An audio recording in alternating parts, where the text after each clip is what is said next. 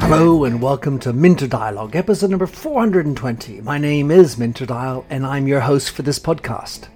This week's interview is with Mary Hassavari. Mary's a filmmaker and screenwriter based in Oslo, Norway.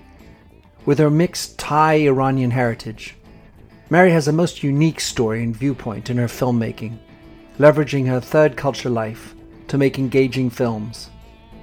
In this conversation with Mary, we discuss her journey into filmmaking, how film and storytelling have been changing, as well as look at some of her ongoing projects, including her documentary Dharma about female Buddhist monks and a feature length fiction, Persona.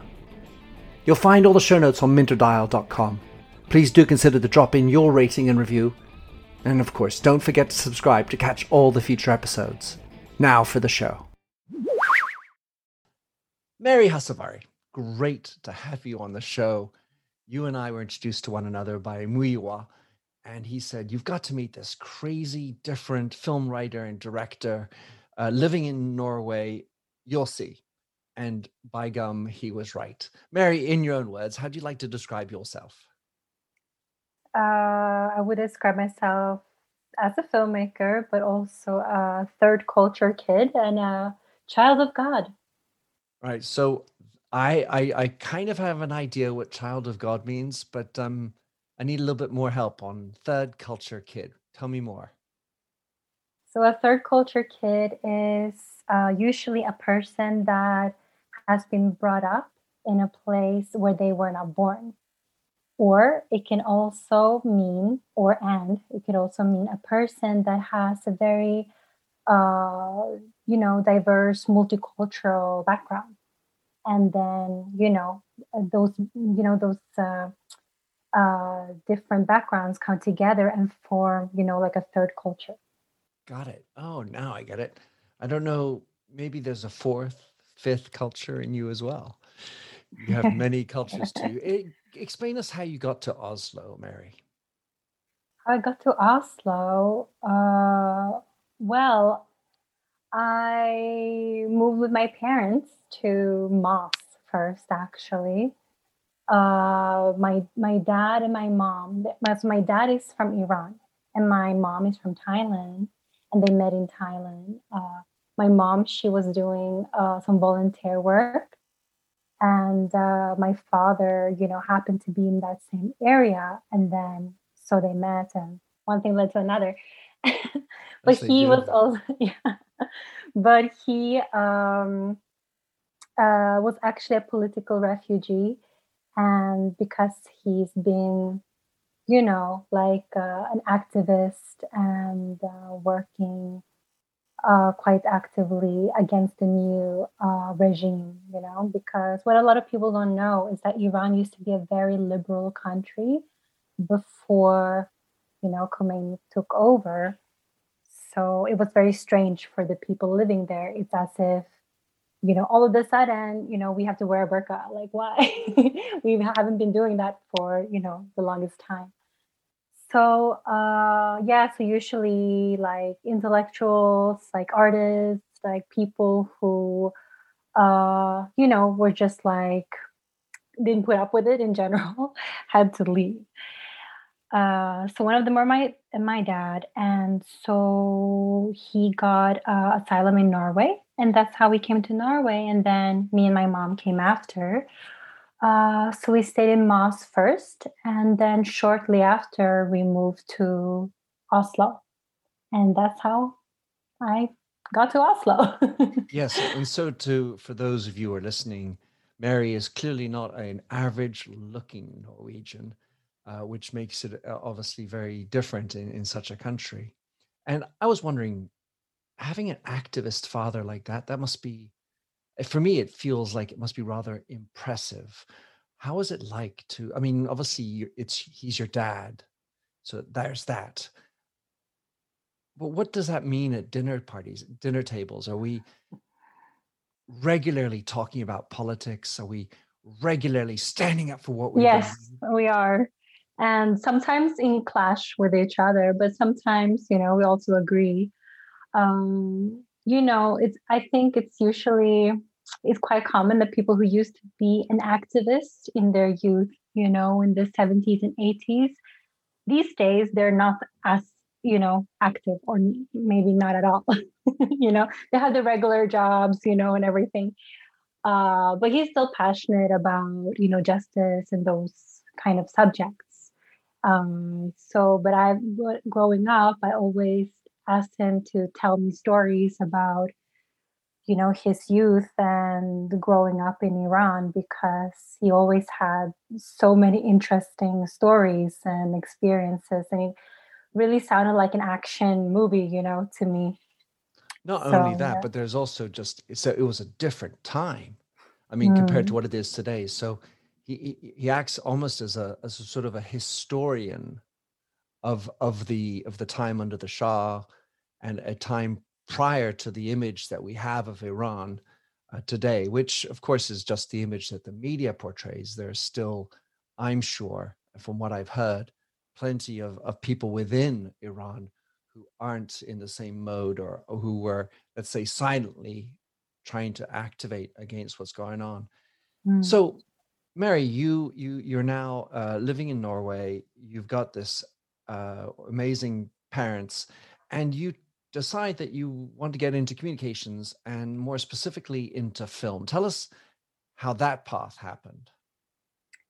Well, my first, uh, you know, meeting with filmmaking was when I was 16 and I made uh, a short film. That time it was about, uh, it was a documentary about um, black metal and teenagers, you know, in liking that kind of music. And what fascinated me about them was sort of the, uh, you know, like sort of like the contrast between personality and the aggression, like the aggressiveness, not the aggression, but the aggressiveness in the music because most black metal kids are very sweet and soft and you know like in in that sense and and most people might not think that when they see them you know because they have like these leather clothes on and you know nails and screaming music and stuff. And i've always it has always fascinated me about people in general you know how people have this shadow and light to them you know? And uh, so when it came to documentary work you know i started quite early and it was usually in terms of you know subjects in terms of youth culture. Um, but uh, yeah and then after that i started doing other things uh, but i came back to filmmaking again around uh, age 23 you know i started making more short films and then i decided uh, that i wanted to go to film school and uh, yeah where did you go to film school? London film school. So you uh, you get introduced to really i would characterize london as, as a hotbed of film. It's mm-hmm. certainly one of the more creative centers in the world. What did that do for you? And you've already got your three cultures. What happened to mary passing through the London Film School? uh, you know, London Film School is also quite multicultural because they have students from all over the world. A lot of students from Iran, actually, surprisingly. Um, but yeah, no, it was interesting, and it was like you say, it was such a melting pot of you know uh, of people. Uh, so, but yeah, but I I, prior to that, I actually worked for a film production company in Bangkok as an assistant. And prior to that, I worked as an assistant for the Rotterdam International Film Festival.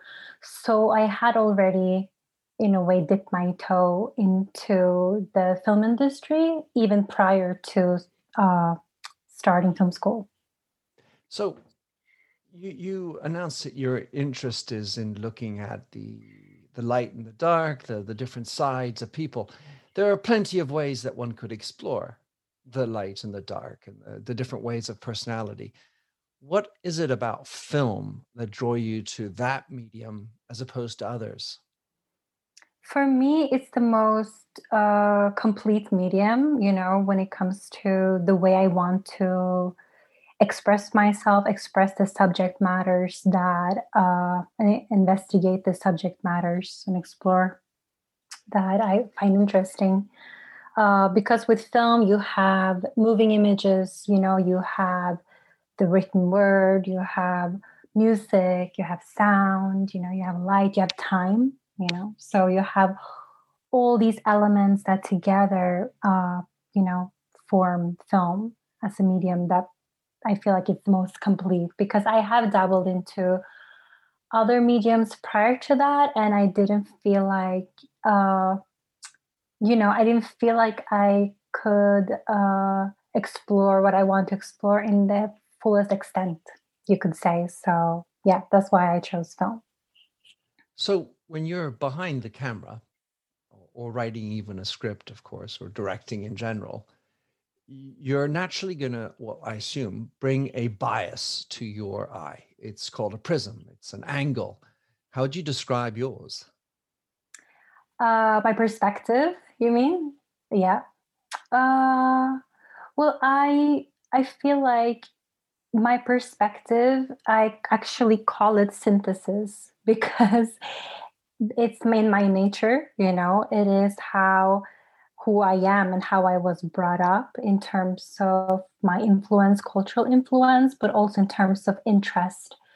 And that, uh, you know, as an extension of that, you could say, I feel like I naturally gravitated towards uh, non dualism and looking at how, uh, you know, how we are essentially one and how we can how new things are created you know from like the foundation of different elements that initially look like like uh, opposites. Yeah. So non-dualism explain yeah. a little bit more for me. What do you mean by non-dualism? So dualism is the you know like the black and white for example like evil and good it's for me, it's like a simplification of reality, but it's easier for our brains to grasp. So I think a lot of people latch onto that. You know, it's easy to understand. While non dualism, you know, it's actually the reality because everything is, you know, people, we have both darkness and light to us. For example, uh, we have light and we have we have day and we have night you know it's it's part of the same so um, it's uh, it's like you know it's a more complete way of viewing reality, in my opinion. Yeah. It, when just listening to you, it makes me think because uh, I, I, like words as well. I, I I kind of say I want to feel that there is within the descriptions still things that stand out and and so when you say day and night actually a day has the night within it. When we talk about a day, Monday is Monday day and Monday night. And so there's I was I was thinking about that, but I, I sense what you're saying. Of course, and there's dusk, there's dawn, and there's the whole spectrum up until noon, high noon, and then the darkness at the most profound part of the hour, and there's light and different shades of light throughout the 24 hours. For sure. Um, yes if i get you right the like it might see, it might seem that i'm saying that everything is the same like one color in a way but that's not what i'm saying well no yeah what you were saying is as i understood it was that there is a oneness there's yeah. one thing but that it doesn't come from male or female it it comes from a spectrum of feelings and a spectrum of identities to become yeah. the one person that you are yeah exactly so much more nuanced all the same mm. so when uh, one of the things that's of real interest to me and certainly to many listeners is storytelling mm-hmm. it, it's one of those hot trendy topics in business i want to start by just asking how do you feel storytelling has has evolved uh, you obviously as a child you would have seen certain films and and now you're telling other stories how would you describe the evolution of storytelling over your lifetime? Because I'm not going to ask you to sort of go back to Disney in the 50s. in my lifetime, I feel like it has become more diverse. It's become uh, like like it has become less dualistic. it has become there's an increased interest to hear about different perspectives that we haven't really heard before, that haven't really gotten the platform before. So I feel that is the biggest uh, change in my lifetime. New creators so, have gotten, you know, uh, the chance to tell their stories, basically. Yeah, you see that obviously in in the way, perhaps in reaction, but that the BAFTAs and the Oscars are now uh, really putting in the fore. Come absolutely, and I feel like I think that the the traction that th- these movements have gotten wouldn't have been possible without uh, social media, essentially, because there was this narrative going in the past narrative, you know, like speaking of stories. uh, about how people didn't want to see uh, women leads, for example, unless it was a rom com. Like executives in different studios would actually say that. And of course, they were like, you know, men. and they didn't think that, oh, it's because we chose a male director, we chose a male writer to write this character. So for some reason, she became like super one dimensional and like a sexual object and no one can relate to that because that's not a human you know what i mean so uh, but they could keep this narrative because no one could prove them wrong you know because the times they had tried those movies had flopped and there were no other proof otherwise right but with social media we see, you know, there people come in and say, you know what, this is unacceptable. We don't want to see that crap. We want to see this. You can mobilize, you know, and create a movement and be like, boycott that film, you know, let's watch this film and support this film. So, this, I feel like social media has really been essential uh, when it comes to accelerating those movements, you know, that were already, you know, sprouting and but I didn't have the chance to accelerate in the same speed as it has until recently. And so, with regard to writing, so as you know, I've dabbled in a little bit of film myself, and and certainly studied film at university. Script writing, I, I wonder of the parallels in the way film script writing has evolved, in that there was a time where we would do things like boring character development. And then eh, little by little, all character development got washed out in favor of action. And you expressed everything through action show it, don't tell it kind of approach. Where are we today in script writing? Is, is that still the norm if you want to make blockbusters? Or do you feel then that in the abilities for us to have a nuanced, non-dualistic approach to writing, we're finally getting back to a little bit more nuanced character development. I feel like both are sort of happening at the same time because you know when something happens usually like a reaction to that happens in parallel so you see how there's like a surge of all these uh, franchise films and sequel after sequel, and it looks like someone just put like in editing, it looks like someone just put in a blender, and you you know, and it's just like, what am I watching? but um, so I feel like the speed that these are churned out, you know, in and that doesn't really uh, afford the time it takes to really dive into the character development you know of of the piece. But also i think because uh, for some reason a lot of it, it appeals to many people to you know just look at a lot of shiny objects moving. Then there's a big market for that you know so that's why that's happening. But um, on the other hand there's also sort of like a counter movement to that where people are and screenwriters are also you know going deeper into storytelling and character driven stories and and producers are looking for perspectives that we haven't really seen on the big screen yet, you know, and angles. So, uh, yeah, I think both are sort of happening at the same time right now.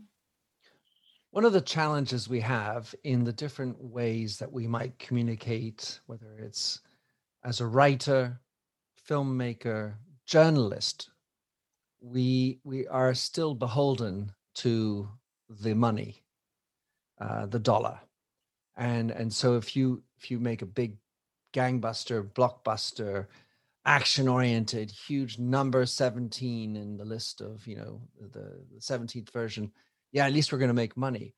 So when you're when you're on the other side, on the other hand, the equation of finances is much more complicated. At least that's what I observe. There may be an appetite to see it, but distribution's changed a lot. People seem to have less and less patience for these things. You know, snip, snip, snip, snip. Now, you know, run it out. My attention's not going to last if you are just trying to watch paint dry.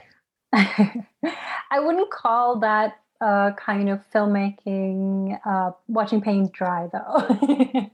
At least not for me because I make those kind of films as well.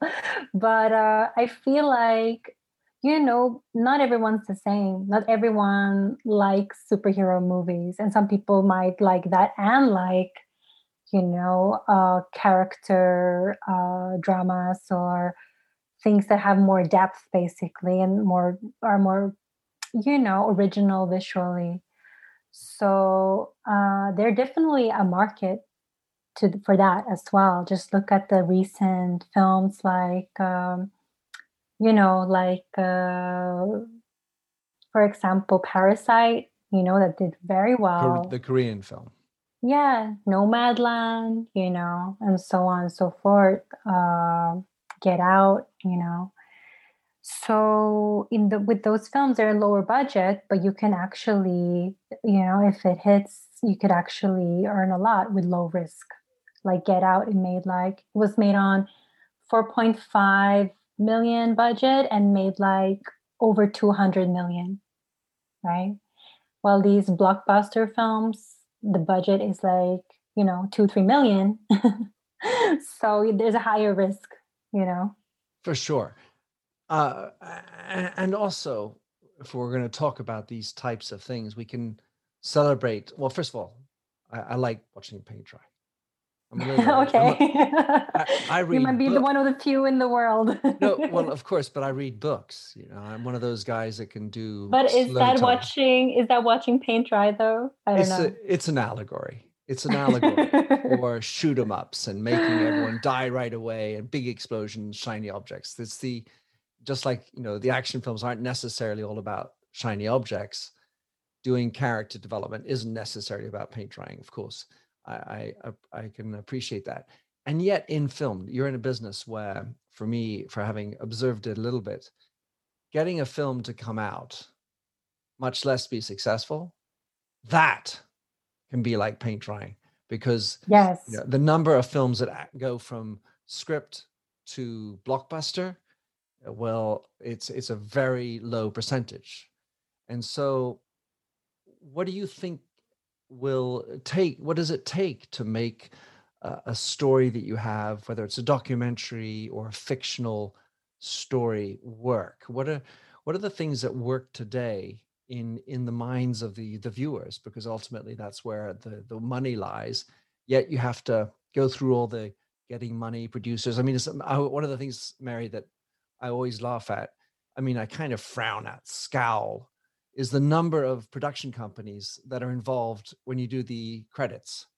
You know, it's production house one and production house two and production. I mean, this goes on. This takes up a minute of your time just to, to, to announce the scroll through all the different participants in getting the film to happen. Because, by the way, it's very complicated. Yeah, I think you need to have a unique perspective. And it's, you know, it's getting more, uh, I think it's more important now than ever.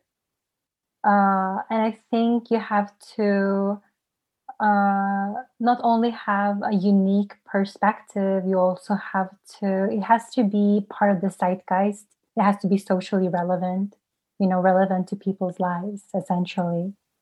So it's like a combination of those things. And it also has to, I think, in the indie, uh, in the indie film scene, it has to be, you have to have a unique perspective that's socially relevant, but also has an entertainment uh, has also has some entertainment value, you know. So it's like balancing those elements in a way. Yeah. So when you're doing a, a film, whether it's Uh, again more the fiction version as you do or documentary as you do, to what extent does the fact that this could be viewed on a mobile phone has this entered into i mean you can actually film it on a mobile phone but the fact is that so many more, especially amongst the youngsters, are enjoying consuming video and film on a tiny screen. Well, I mean, even though it's a pretty whopping iPhone screen or whatever, does that come into play nowadays, or is that just know, well, that's the way it is? It's it's interesting that you should mention that because I'm I'm part of a group exhibition uh, like an art exhibition here in Norway, and I'm actually going to exhibit one of my pieces is actually uh, one of my films on a mobile phone. That's one of my sculptures. and uh, what I'm questioning is that what you're saying, you know, like is this is this the is this the best format to watch a film. Maybe it is, you know, I don't know. But um, for me, you know, like I sort of grew up romanticizing the big screen, you know, the cinema. And I still feel like I still want to have my films in the cinema, you know. But uh, these days, a lot is being streamed as well. And it's like, uh, you know it's a it's a higher likelihood of of getting a profit through those channels and also for more people to see it which also as filmmakers we want people to see our work so there's like pros and cons you know but um but i sometimes find myself watching films on my phone as well like if i'm traveling for example you know uh, but it really depends on the film. Like some films, I, you know, they're like, I want to savor them. And I see that it's like they're visually interesting, you know, like I want to see them on a big screen. I don't want to just see them like on my phone while someone's talking to me in the background and, you know, stuff like that. So it depends on the level of engagement that I feel like the the viewer want to commit, you know, but now they have the option. Like it's also a balance between accessibility, you know, and immersion as well. Yeah. I mean, I, I, my, my tendency is to believe that's a deformation of the film industry to want to have it on a big screen, especially when you consider the, you know, the implosion of cinema centers in the pandemic you know where it's it's all about mm. just the computer screen and the mobile screen as it has been for now mm. and and yet when so i mean of course i i've seen my film projected on big screen it was shot in high definition and and it has you know the ability to to occupy the full screen because as a real filmmaker you're going to think about that you're going to think about the top right of the screen you're going to think about movements left to right and in all these cinematic elements when you're on a mobile screen, of course, it's smaller real estate. I mean, it's still the same format, if you will, in terms of a, a 16 by 9 or whatever type of, of format. But your, the attention to detail isn't quite as possible. You can't just focus on the top right of the screen. I mean, because your eyes see everything, it's right there. Secondly, you as you say you've got this consumption that's happening probably while things are happening around you on an airplane people are talking. So you you know that on a mobile the chances are there's a sort of a more chaotic environment around which. And lastly there's also bandwidth. And so while the the high definition high resolution version of the film is just a, a, a whopping file you've also got the you know to have the, the small quick and easy light bandwidth streams quickly those type of considerations. Maybe that's just a formatting question but I, I have to believe that in the creation conception of the film that also could have an impact. Uh yeah it can have you know and you could be creative about it too. But uh you know if if you want to but uh i feel like uh for the you know like for a lot of people i think a, a film is a film you know for a director you think like you have the film that you want to create. And whether that is watched on the big screen or the the small screen the tv screen you know or the mini screen the phone it's sort of i feel like it for a lot of directors it comes as a second thought at least for me you know? I'm thinking primarily i'm thinking about the film in itself you know as a contained uh, piece whether it's viewed here or there you could say yeah. All right so film making success um, oftentimes that would be well did you make money? How do you evaluate success in your films uh, I'm not really in that like, you know, like super commercial space yet. but um I you know, like I for me it's like the primary goal is to get the film made. And you know, in order to get it made, uh the producers who get involved, they also have to feel like in addition to believe in you know the artistic merits of the work they also have to feel like uh, they're not losing their investors money or else they might not get the opportunity to make another film basically.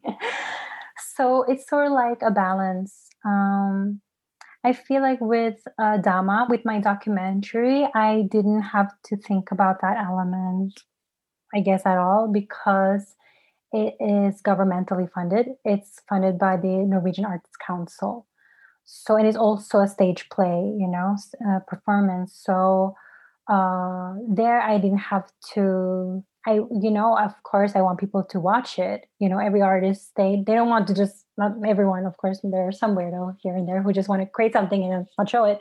But I want to show my work. You know, I want to connect with the audience. But um uh, but I don't have the audience primarily in mind, you know, like I'm thinking about what is the ultimate film I can make. And then I cross my fingers and hope it connects with people, you know, basically. but when it comes to Persona, you know, which is looks like it's going to be my feature debut uh, as a director uh, for fiction, it I deliberately chose a genre, you know, to make it a, a, genre film, even though I'm doing it in my own way, you could say. So I chose thriller as the genre um, because I also happen to like that genre, you know, and uh, but within that, I'm actually combining a lot, you know, like I, I call the genre of films that I'm making for synthesis because I have comedy in there, you know, like I have different kinds of elements in there that won't necessarily make it only one genre, but I I chose that framework, you could say, because I knew that uh, you know, if I make a film within this framework, it it will also up the chances for me to actually get this made. Yeah. Right. It, it, put it ticks a box at some level. You, you don't need to explain. Well, this is not either this or that. It sounds. You know, for me, it's like music. Sometimes on mm. iTunes they have all these genres, yeah. and I, sometimes I don't know whether it's pop rock, funk rock, funky, yeah. funky, funky pop. I mean, what genre is it? I just need to put it in a box because that's how the business rolls. You need to be simple to certain people when you're trying but i think that is i think that's expanding you know? I think even grimes she created a new genre now on spotify that in, uh, where she and bjork and some other artists who fit that mold you know? Which is not a mold it's like a combination of electro pop this that. Uh, I forgot what she called it, but that is a way of creating, uh, you know, a, a space for yourself where you don't feel like you seem to fit in. And that's what I'm doing too with synthesis. You know, it is a genre that, and an art movement actually here in Norway that me and uh, my co director for Dama uh, created. And uh, and this uh, uh, film genre, it is where different genres actually meet, you know, because I personally tend to like these kind of films that don't follow a specific mold, but, you know, have elements of comedy, they have elements of thriller, you know, drama, you know, all of a sudden it's crime, you know. And actually, a lot of Korean dramas, Korean TV shows, they actually do that and very successfully. A lot of Korean films too. So, yeah, so that's sort of what I'm doing. And I feel like it's very, it's like second nature to me, you know, because my whole life I've never fit into one box. Even literally when I have to tick up ethnicity, I have to tick, tick up other, you know what I mean? so, I feel like when you don't fit into a mold because people insist on having these boxes, then you just have to create your own, you know? I love it. So, with Persona, you've got this quote unquote thriller. At least let's call it a fiction feature length towards that.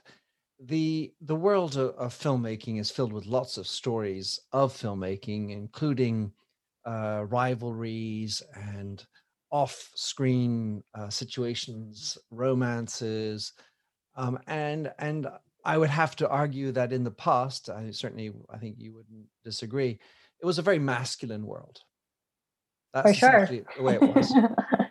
now, a woman behind the camera directing, what what does that what does that involve that's different? I mean, albeit you're of course not just a woman, you have your third culture, you you have different elements to you, but how do you would how do you describe your, your touch your prism when you are in that role of directing because you are obviously the boss on right set. uh well i think that you know like the the work or the art will always be a reflection of the artist and who the artist is is based on their experience and their life experience so a film that I make will be very different to the film that you make, for example, even if let's say we're interested in the same subject matters because we come at it from different perspectives. Uh, different so baggage, different knowledge yeah, of film.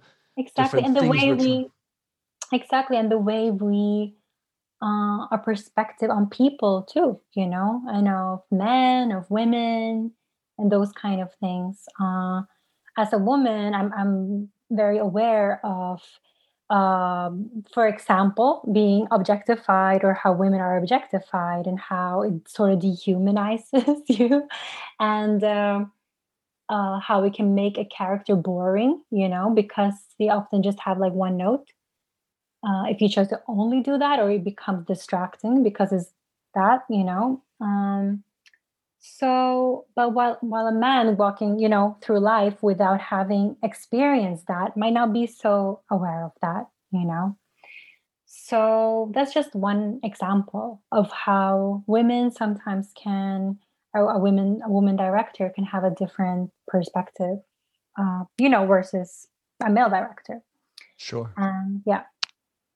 All right. So another interesting interplay is that you have also been doing documentaries and this is something that i certainly know a lot more of for only having done one but at least having done that.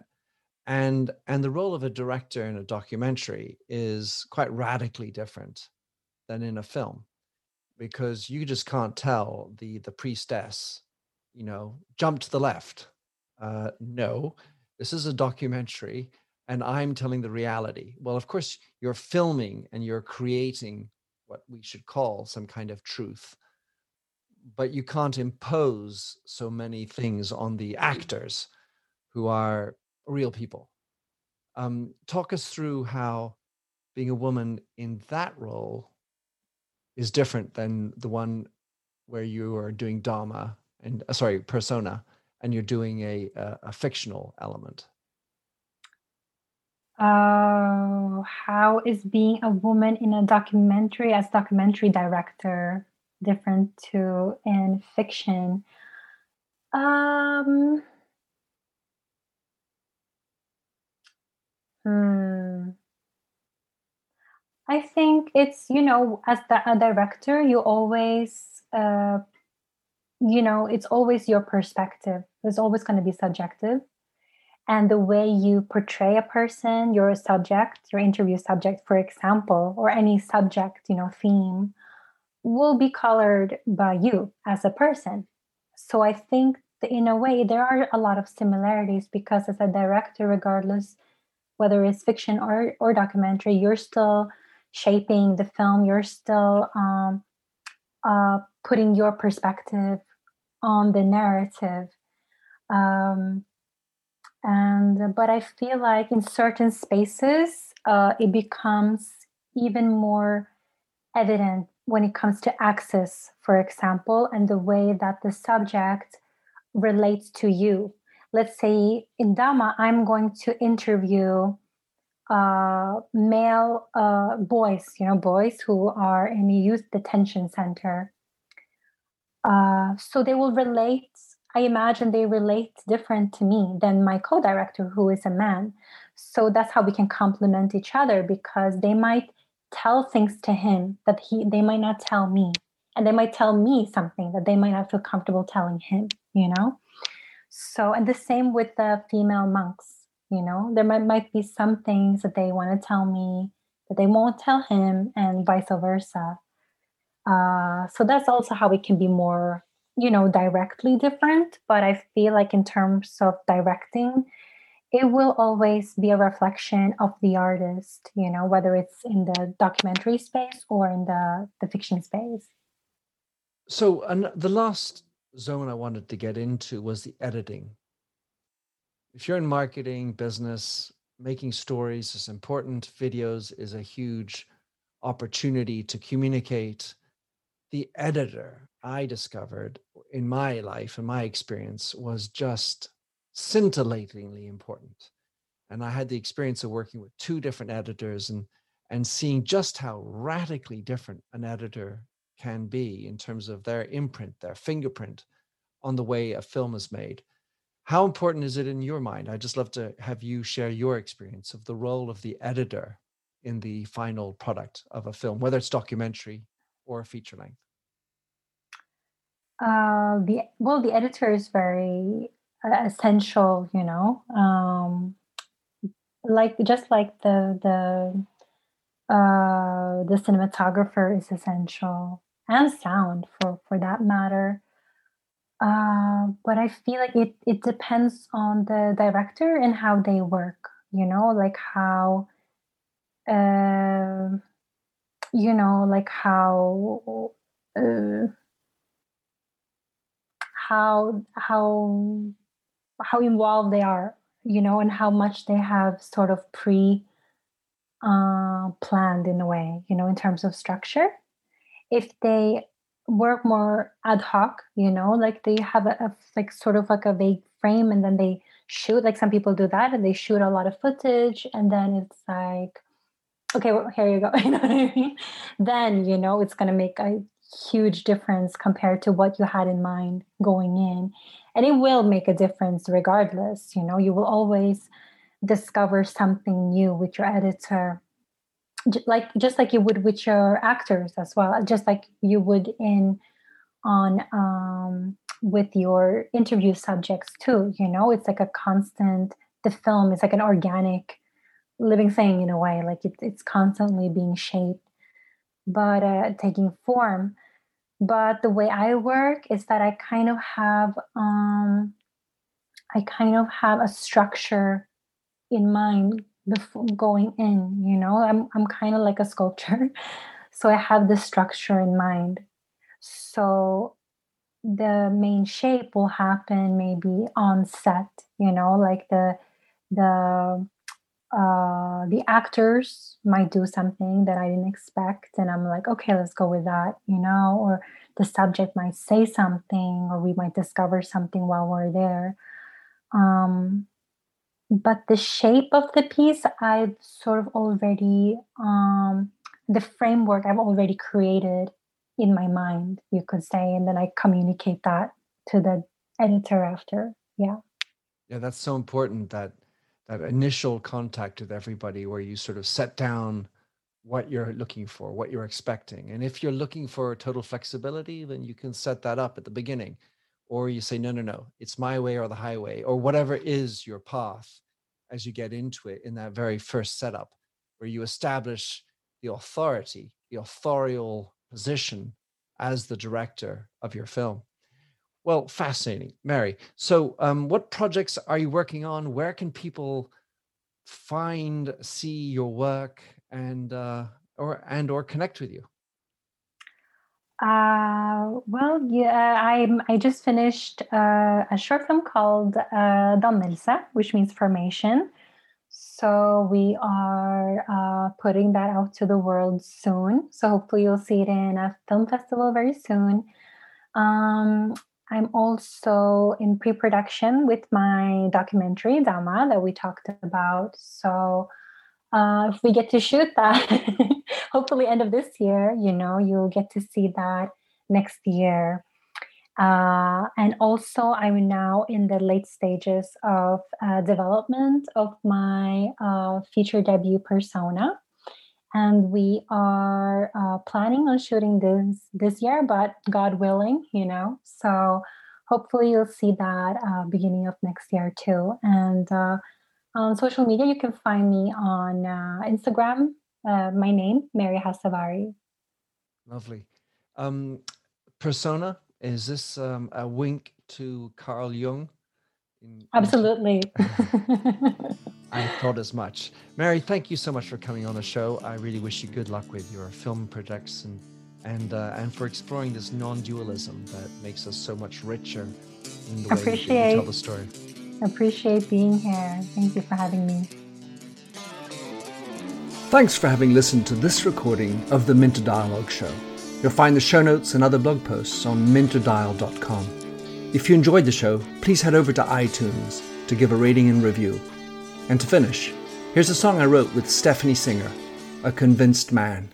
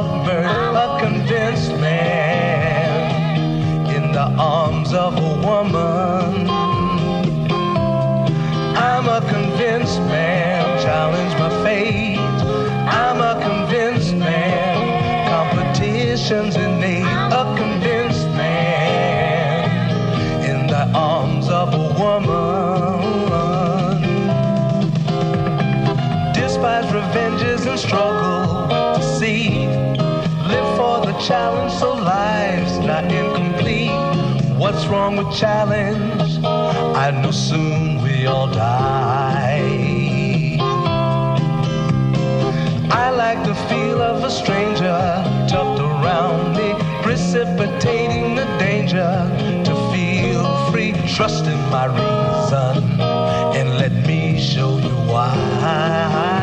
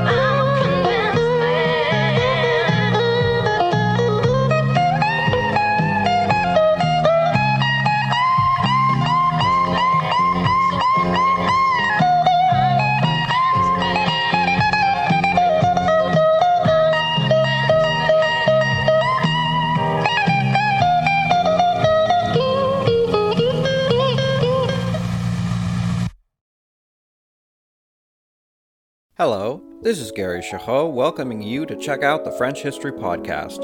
Our main show covers the history of France from the first humans until present. If you liked Mike Duncan's The History of Rome and wanted a similar program covering the land of beauty, culture, and love, we are exactly that. We also host world renowned scholars who have delivered guest episodes on their specialties, including 18th century pirates, revolutionary booksellers in 20th century Paris, the special friendship between the Marquis de Lafayette and Thomas Jefferson, and numerous others. Learn what you love and listen to the French History Podcast today.